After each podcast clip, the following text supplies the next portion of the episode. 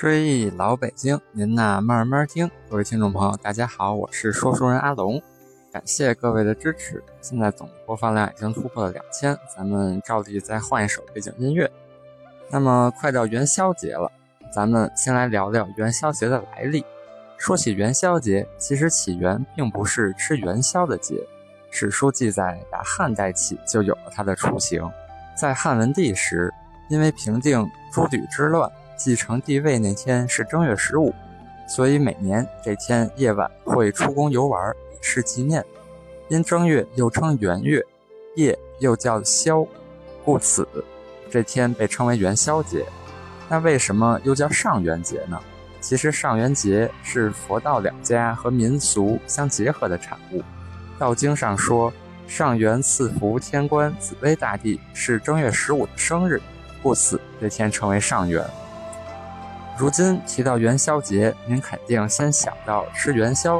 可早年间，元宵节也被称为灯节，是最具代表性的活动，有放灯、关灯。为什么叫灯节呢？这可以追溯到汉武帝时期祭祀太一神。太一是天神中最尊贵的，即是上帝。汉武帝在东南郊设祭坛祭祀太一，宫中开始有了放灯火的习俗。东汉明帝时，佛教传入我国。按佛教规矩，上元节上元这天，要在各寺寺院燃放燃灯祀佛。此后，要祀太一神与祀佛祖结合，于正月十五上元夜放灯，流传到民间。唐代上元放灯达到一个高潮，本来平时实行宵禁制度。不许百姓夜间出行，而上元佳节却是个例外，为的是让百姓赏灯游玩。皇家的提倡使灯火的制作又提高了一步，出现了灯树、灯楼等花样。宋代放灯比唐代延长了两天，一共五天，出现了鳌山灯、五谷灯、琉璃灯山等奇巧制品。金元的统治者是北方少数民族，本没有放灯的习俗。但受汉文化的影响，也开始放灯。元英宗之后，有明确的内廷张灯为鳌山的历史记载。明代又延长了灯节的时间，从初八到十八，共十天。永乐七年，皇帝还特准百官放假十天来过灯节。东华门外的灯市口，其实就是当时放灯与集市的集合产物。每到灯节，这里货物陈列，酒肆满座。贫富贸易，老少观灯，在灯节的同时，又加进了舞龙舞狮等娱乐项目，更显热闹。清代放灯时又缩短为五天，即十三到十七、十四叫试灯，十五日叫正灯，十七日叫罢灯。元宵节这才算过完了。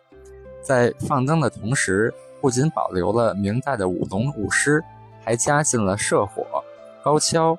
汉船、秧歌、腰鼓等花卉节目，平添了不少节日气氛。自康熙后期，灯市不在灯市口了，迁到前门外大石栏、灵佑宫、琉璃厂、东寺、西寺、新街口等处。此外，各衙门部署也挂灯庆贺，其中工部的灯火最著名。其他如各饽饽铺、干果铺的故事灯、长龙灯、芙蓉寺的。龙福寺的冰灯，前门外大铺店的鹊桥相会活动灯，也都盛极一时。到了清末民初，打正月十三日起，北京城的大街小巷、买卖人家就开始上灯了。所谓“张灯不带月高升，天刚擦黑”，内内城东牌楼、地安门、外城大石栏、正阳门大街纷纷亮起灯来。灯节这几天内。无论是住宅、店铺，还是寺院、街道前，都悬挂着各式各样的花灯，吸引着全北京城的男女老少走上街头观赏花灯。大的、小的、高的、矮的、方的、圆的，有绢纱的，有玻璃的，有羊角的，扎制成各种人物和动物的。贺新春的动物型花灯是专给小孩玩的。有羊灯、狮灯、兔子灯、趴狗灯。阳灯脚上有四个轮子，肚子里安根手指头粗的小蜡烛。小孩用绳拉着走的时候，阳灯的头是一点一点的，所以老北京管轻易答应别人要求的主叫数阳灯的。还有的店铺别出心裁，浇铸冰灯。冰灯是用水放在容器中，然后放在户外结成冰，再把冰块中间尚未结冰的水放出来，在中空的冰壳内点上蜡烛，就做成了一盏冰灯。甚至还有许多冰块。堆砌、雕刻而成的大型冰灯，当然，各类花灯上画的图案也是五花八门，有四季花卉，有逗乐的俏皮画，还有三国、水浒、红楼梦中的人物故事。您挨着挨着排仔细瞅，没准还能看出个连环画呢。元宵节除了看花灯，还有猜灯谜、放花炮、舞龙舞狮等民俗活动。看花灯、猜灯谜，这是分不开的。老北京家庭妇女闲来无事儿，经常出谜语让孩子破闷儿。闷儿的谜底多是食物，跟灯谜有点差别。灯谜多是字谜，根据汉字的形意典故制成谜语。谜面文字写洗练，谜底也不能是贬义。老北京颇通文采的住家儿，常在门口搞有奖猜谜。过路的客官如果猜对了，便赠送白玉霜一盒。其实就是三块肥皂。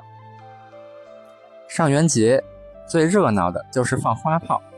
这天一早，大买卖家往往在门口贴出一张红纸，写道：“本号酬谢主顾，定于今晚燃放花和焰火，共庆上元，同乐春宵，欢迎各界光临指导。”意思是邀请顾客晚间一同来观赏烟花。